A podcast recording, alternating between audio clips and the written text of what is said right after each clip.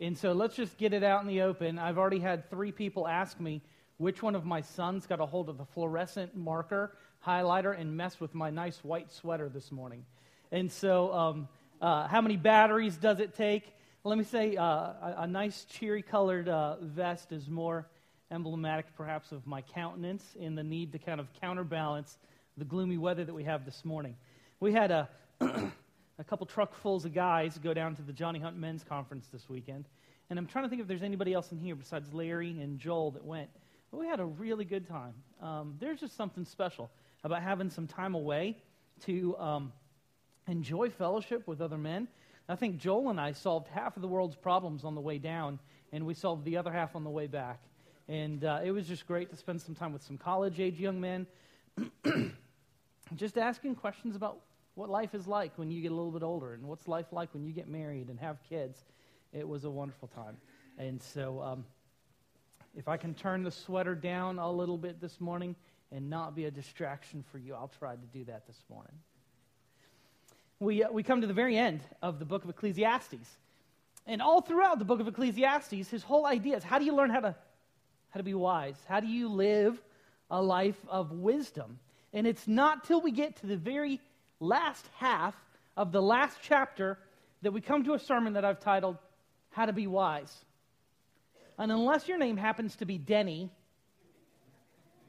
who he has already he has already offered if you need private tutoring on how to be wise um, for 1995 and a, a nice pair of steak knives he will be really glad to uh, help you out. it's kind of appropriate that Solomon makes you get to the very end before he, he gives the how to sermon. You have to go through life to get it. You, it's not available up front for a discount. You have to experience the ups and downs of life. You have to experience the joys and sorrows. And when we get to Ecclesiastes 12, verses 9 through 14, he wraps up his beautiful teaching in the book of Ecclesiastes with a beautiful bow. You buy your wife a nice present for Christmas.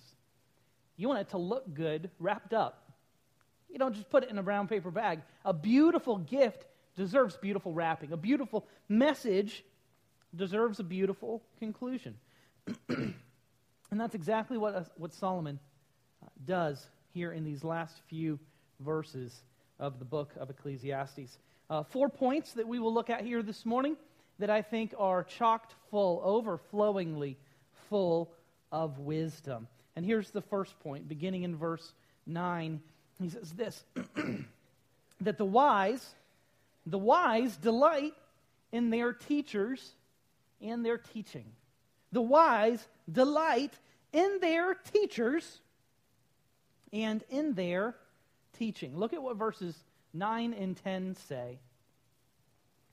In addition to the teacher, uh, referring to Solomon, being a wise man, he constantly taught the people knowledge.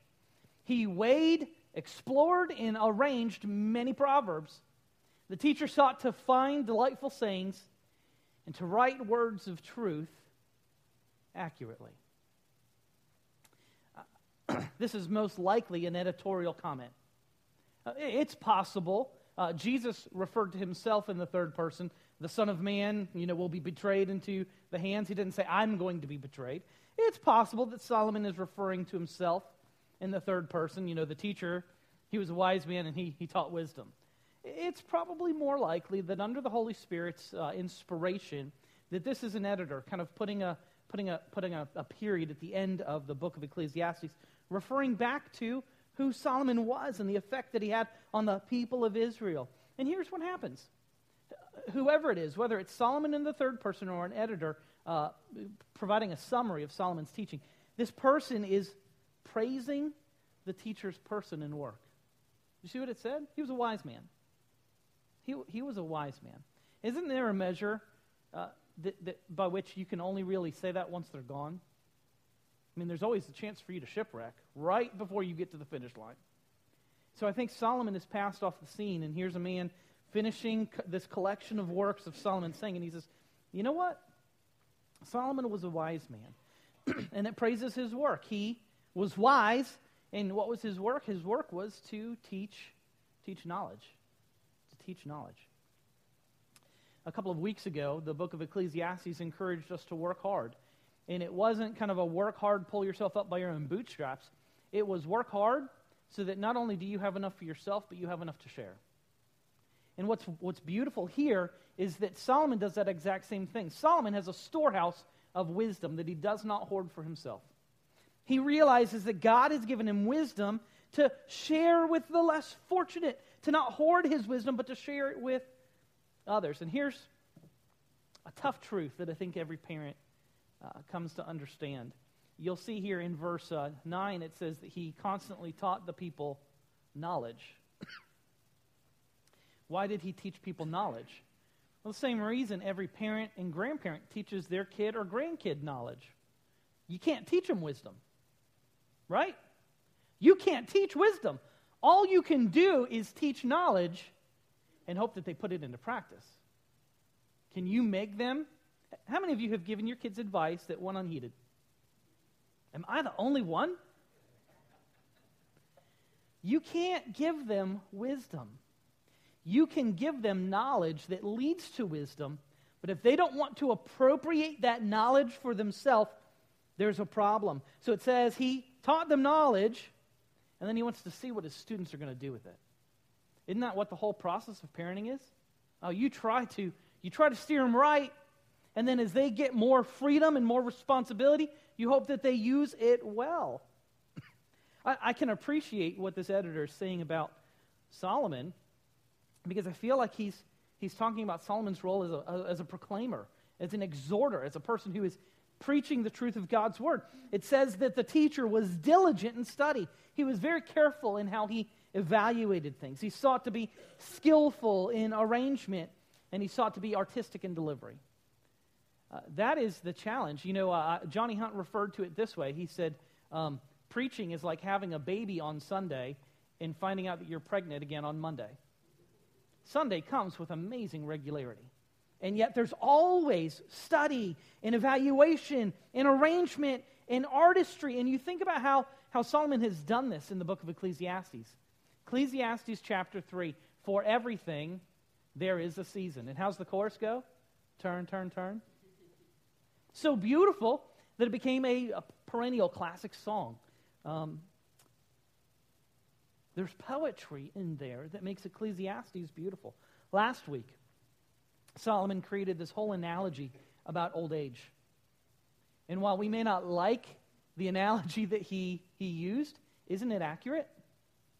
The guardians start to tremble, and the, the, the grinders lose their grinding ability, and the windows get dim, and, and life is, is gone quick. And he uses picturesque language.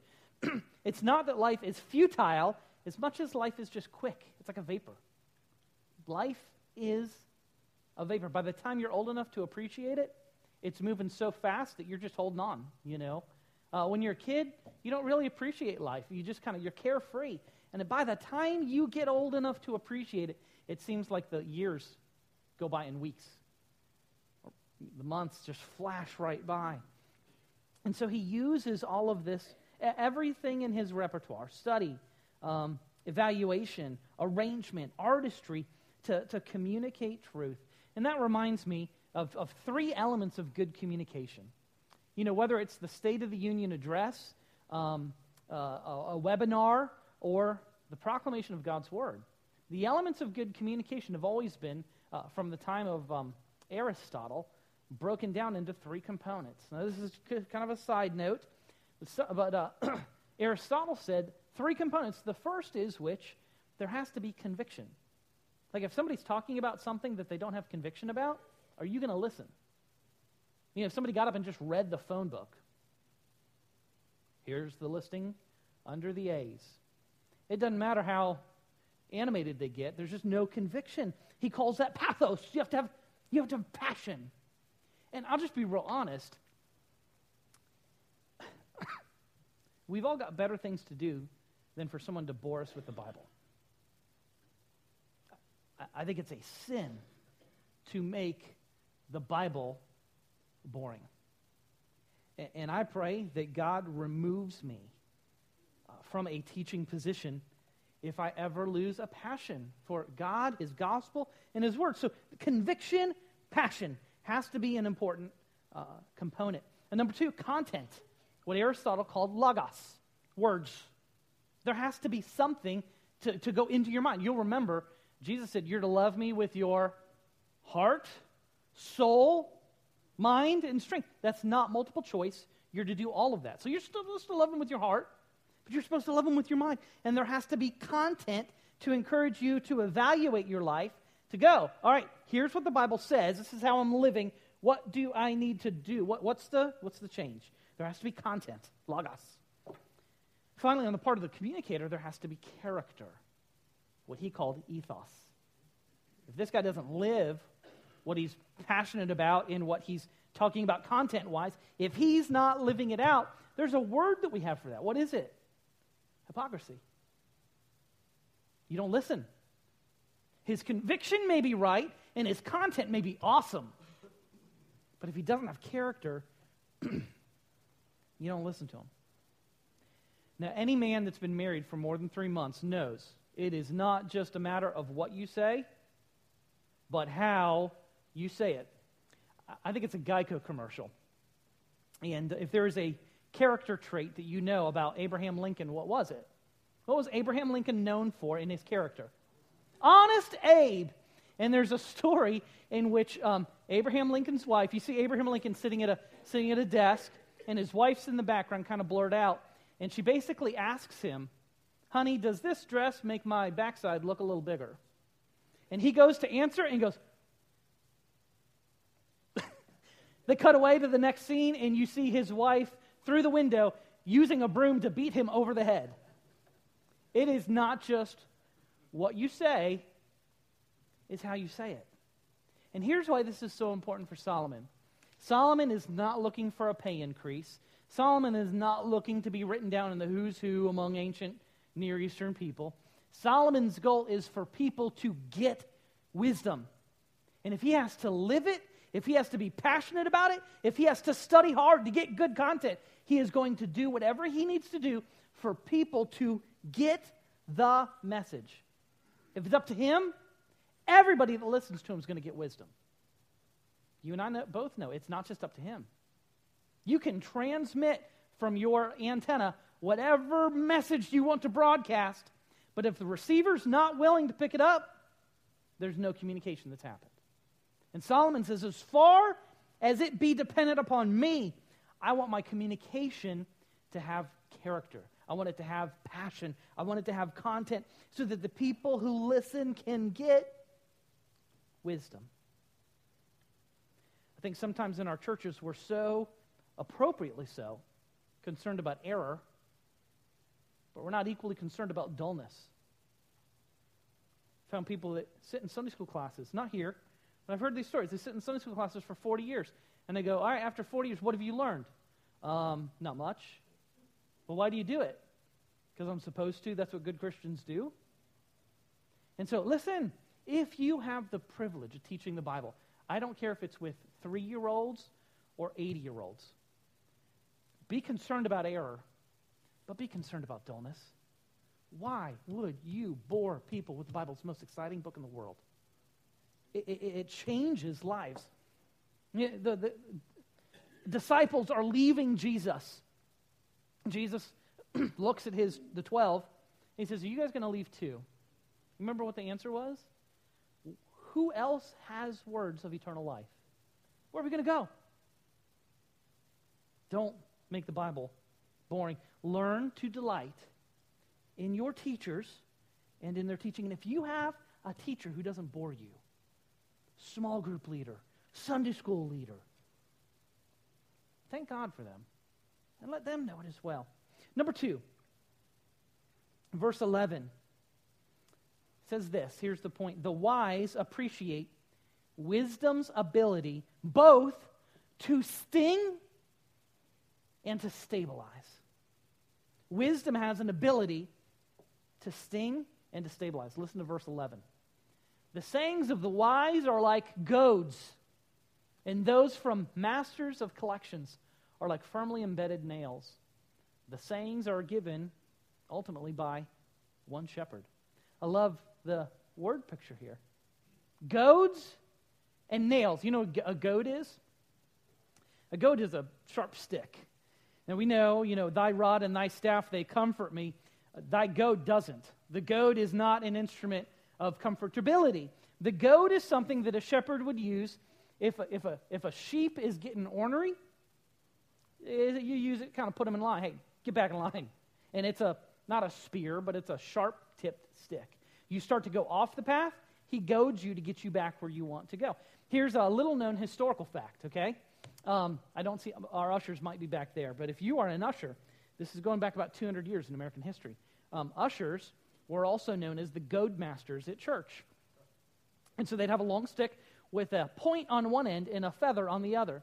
And if you fell asleep in the worship service, you'd get two tickles with the feather on the back of your neck to kind of say, hey, all right, buddy, we're trying to help you out. If the two feathers didn't work, guess which end of the stick you got next time? Right in the back of the neck. So um, we'll have a business meeting right after this is done, and we'll, we'll see if that's something we want to add to our ushers ministry, the, the ministry of the goad. Because you know what? You need to listen to God's word, don't you? Sometimes you need stung just a little bit to pay attention to what you need to pay attention to. There are people, there are people today who, who, who just forgive the speaking it, don't give a rip about church today. And they're going to spend more on catering tonight than, than people who go to church give to their church. There's people won't, won't, won't think one whit about dropping $500 tonight who would never consider making a gift to God's church. They need a goad because tickling them ain't going to help them to do the right thing. So it says that sometimes God uses His word to poke us where we need to be poked, to get us back in the right direction, to, to prod the sluggish or the wandering. But it says it also is like firmly embedded nails that keep you from wiggling. And the idea, kind of here, the analogy is like tent pegs. If you've ever gone camping, you need the tent pegs, especially if it's windy. You put those tent pegs down into the ground, and your tent can survive a windy night. And he says that's how wise words work. Sometimes they sting, sometimes they stabilize. And aren't you glad for both ends of that equation? Aren't you glad when God's word stings you? Aren't you glad when God's word stabilizes you? So here's the deal the wisdom of Scripture only, only works if you listen to it. The wisdom of Scripture only works if you learn for it. So, in your margins, five questions to ask when you spend time in God's Word. Very simple. Five questions. Number one, what do I learn about God? What's this passage teach me about God? The God question. What do I learn? What do I know? What do I find out about God? Number two, what do I learn about man? What's the Bible say about mankind? God, usually what we learn about God in the Bible, really good. Usually what we learn about man in the Bible, really bad. Number three, what does God want me to learn? How many of you have, don't raise your hand, but don't lie in church? How many of you have gone through a Bible reading plan where you have checked off your Bible reading for the day and you have no clue what you just read. What does God want me to learn? What does He want me to learn? Number four, what does God want me to do? Number five, how does this point me to Jesus? Five questions. What do I learn about God? What do I learn about man? What does God want me to learn? What does God want me to do? How does this point me to Jesus? These are ways that the scripture is used to sting and to stabilize. Number three, the wise are careful with God's commands. We find three commands in this passage, uh, and we begin in verse 12. Here's what the scriptures say. Uh, number one, the point that he makes is don't try to be too wise. Oh, pursue wisdom.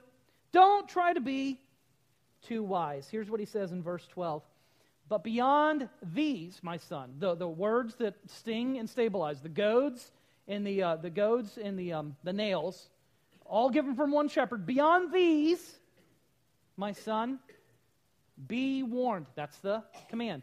Warning! There is no end to the making of many books, and much study wearies the body. Saying, don't try to be too wise. You get on this wisdom pathway, and you know what you realize? The pursuit of knowledge is never ending. Do you know you could stay enrolled in, in class until the day you die and not learn at all? Now, that's frustrating for some of you because you think you already do know it all. Um, but you could take a class every day, not learn it all. So you can read other books. Here's the question, friends where will you find better answers than the words of Scripture? It's the question that the disciples asked. Where will we go? Who else has words of eternal life? The Bible is the only book that you need to be able to walk in wisdom. You don't need anything else. well, you do need something else. It's not more study, it's better obedience. How many of you put everything into practice that you know from the Bible? You don't need more study, you need better obedience.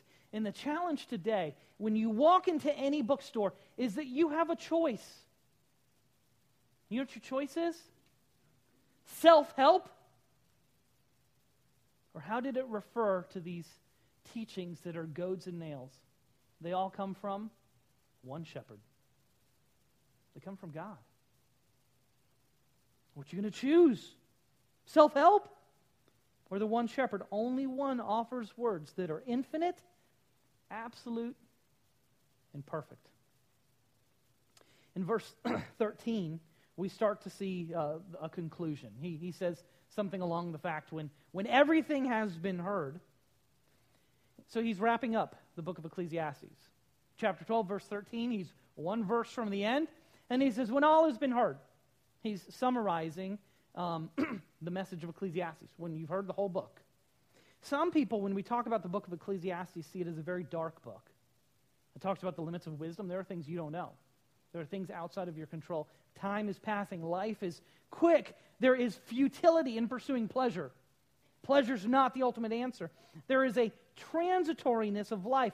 Everything alive will be consumed by death. And people listen to this message and they go, oh my goodness, this book sounds like abandon all hope, all ye who enter here. And that's not it at all.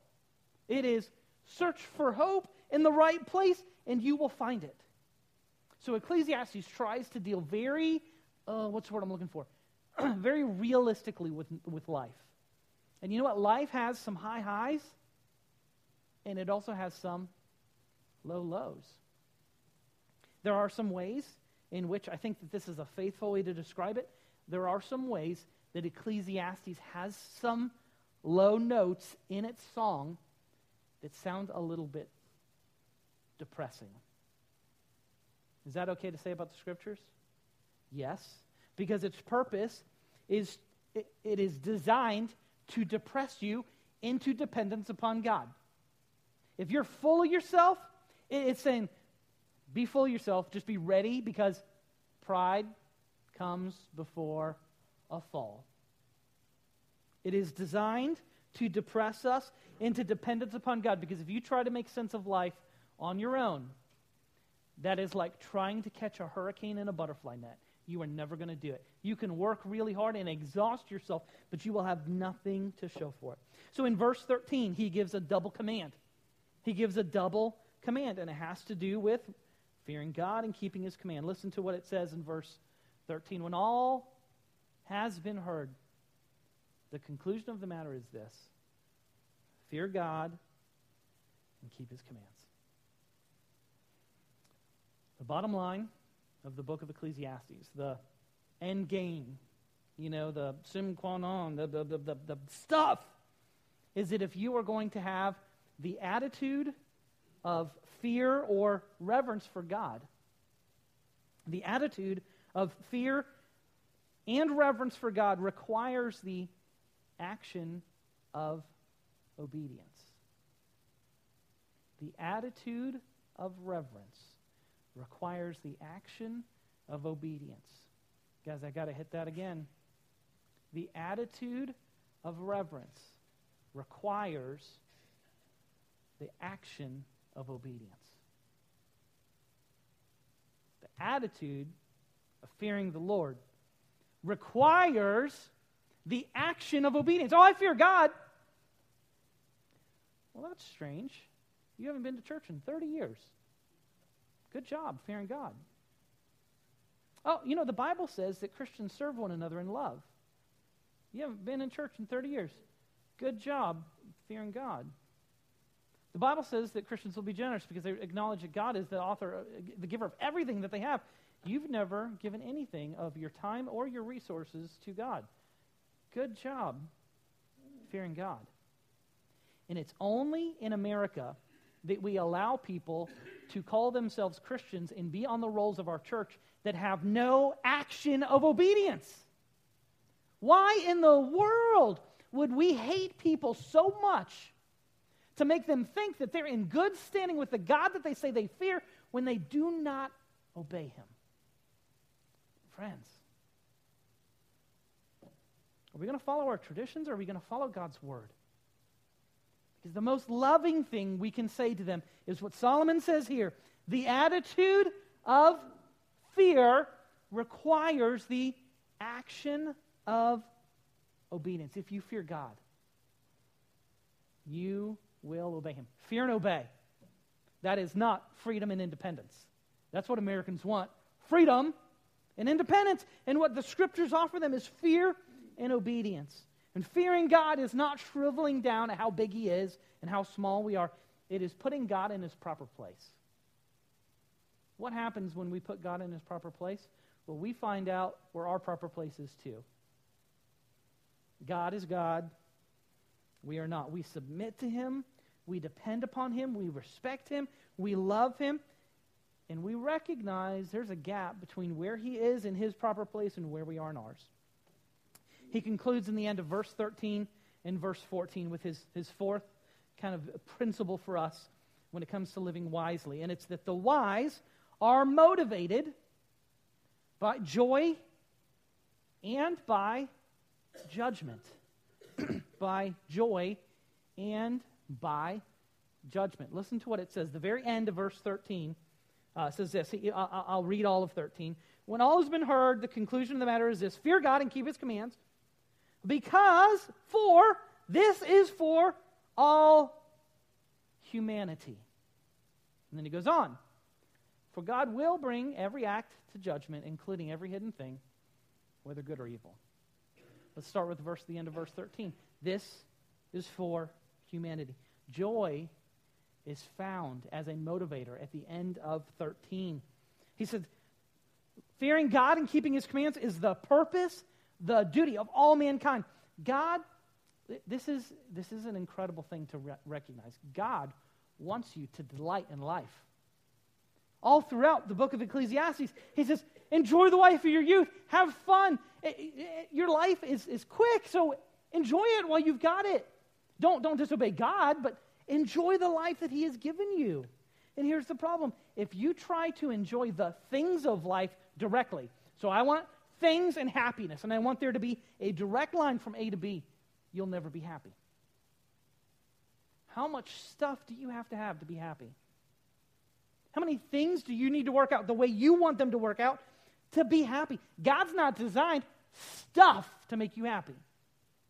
But if instead you recognize everything as a gift from Him and you enjoy your stuff through Him, there's joy. Fearing God keeping his commands. When we do that, we recognize our purpose. Our purpose is not materialism, our purpose is a relationship with our Creator and our Redeemer. God commands us to have a holy happiness. Be happy. Just don't do it through stuff, do it through God. What a simple fix. We are not constrained. If you look at some Christians and you see the sour look on their face, you would think that we are constrained to a mundane march through a cursed world. Now, it's a cursed world, right? Absolutely. But the Bible says that there is joy for the journey. Life under the sun, as Ecclesiastes says, is dreadful. But life under the sun, directed by the Son of God, it can lead to eternal significance. because the things that we do every day matter when they're done for the glory of God. You remember 1 Corinthians 10:31, whether you eat or drink or whatever you do, do it for the glory of God. That makes everything we do significant. We're reminded by the words of St. Augustine, who said this Thou hast made us for thyself, and our hearts are restless until they rest in thee. There will be no rest until you fear God and keep his commands. And that's the way that it should be. We should never play, pray for God's blessings upon those who are disobedient. Because if they keep marching in that direction, it may lead to their perishing. No, we want them to experience restlessness until they have come to bow before the Lord, to fear him, and to obey him.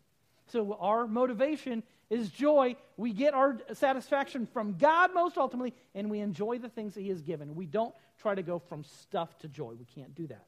It, stuff's not made to um, bring us joy.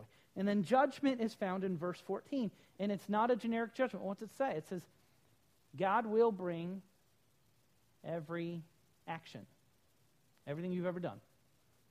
So, however you wave at people when they cut you off in traffic, whether it's with a fist or five fingers or just one, God sees it. Every act. Your wife not, might not see it. Your kids might not see it. I might not see it. God sees it. And it says every hidden thing. Some translations say, what are hidden things? Every thought every action, every thought. Now, listen, every action is enough judgment for me, okay? Like, just the stuff that I've done outwardly is enough for me to be judged. But it's even the secret things. We're reminded from uh, Jesus' own words in Matthew chapter 12. He says this I tell you that on the day of judgment, people will have to give an account for every careless word they speak. For by your words you will be acquitted, and your, by your words you will be condemned. Here's what's great this last verse, verse 14, about judgment. God will bring every act to judgment, including every hidden thing, whether good or evil, can be a sentence of condemnation for you or a gracious invitation. Christians do not obey out of dread for God's judgment. We don't. Why? Because we know that in the cross, through Christ's work, God's judgment has been dealt with for us. We don't obey out of fear of judgment. Joy is a much better motivator. Rather, we want to be judged faithful.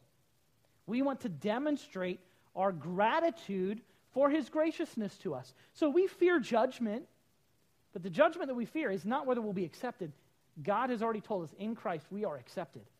We want to be judged as faithful with what God has entrusted to us. So we are motivated by joy and by judgment. We know that He's forgiven us. And after all that He has done for us in the gospel, we say, We love Him. How's the kids' song go? Because He first loved us.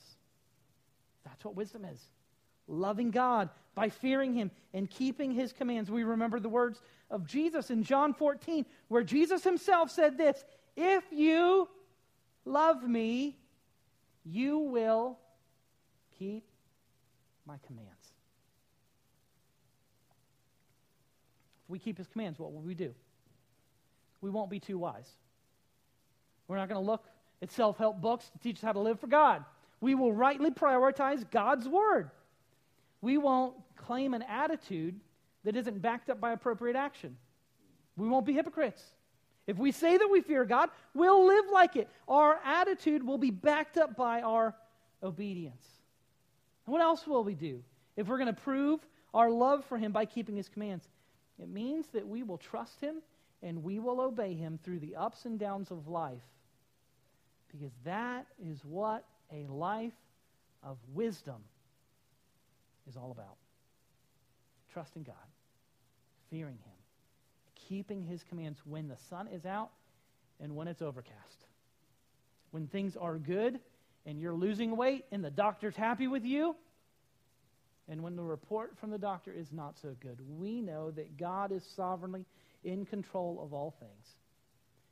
And we will trust him and obey him, and by so doing, prove our love for our Savior. Father, please help us to not just appreciate wisdom, but to desire it more than silver or gold, to recognize that in Christ you have given us all the wisdom that we need because you, through your Son and his work on the cross, tell us everything that we need to know about God, everything we need to know about ourselves, what it is you want us to learn, what it is you want us to do, and how you want us to build our lives focused, grounded, and built upon who Jesus is. Father, forgive us for the many ways in which we don't represent you well. And help us on this day, February 4th, 2018, to commit that tomorrow we will live more wisely than we have today. We will trust you and obey you. We will not ever curse or turn away from you. We will trust you through everything, and we'll live a life of wisdom, not so that people pat us on the back and say good things about us on our tombstone, but that we might glorify God. In Jesus' name we pray.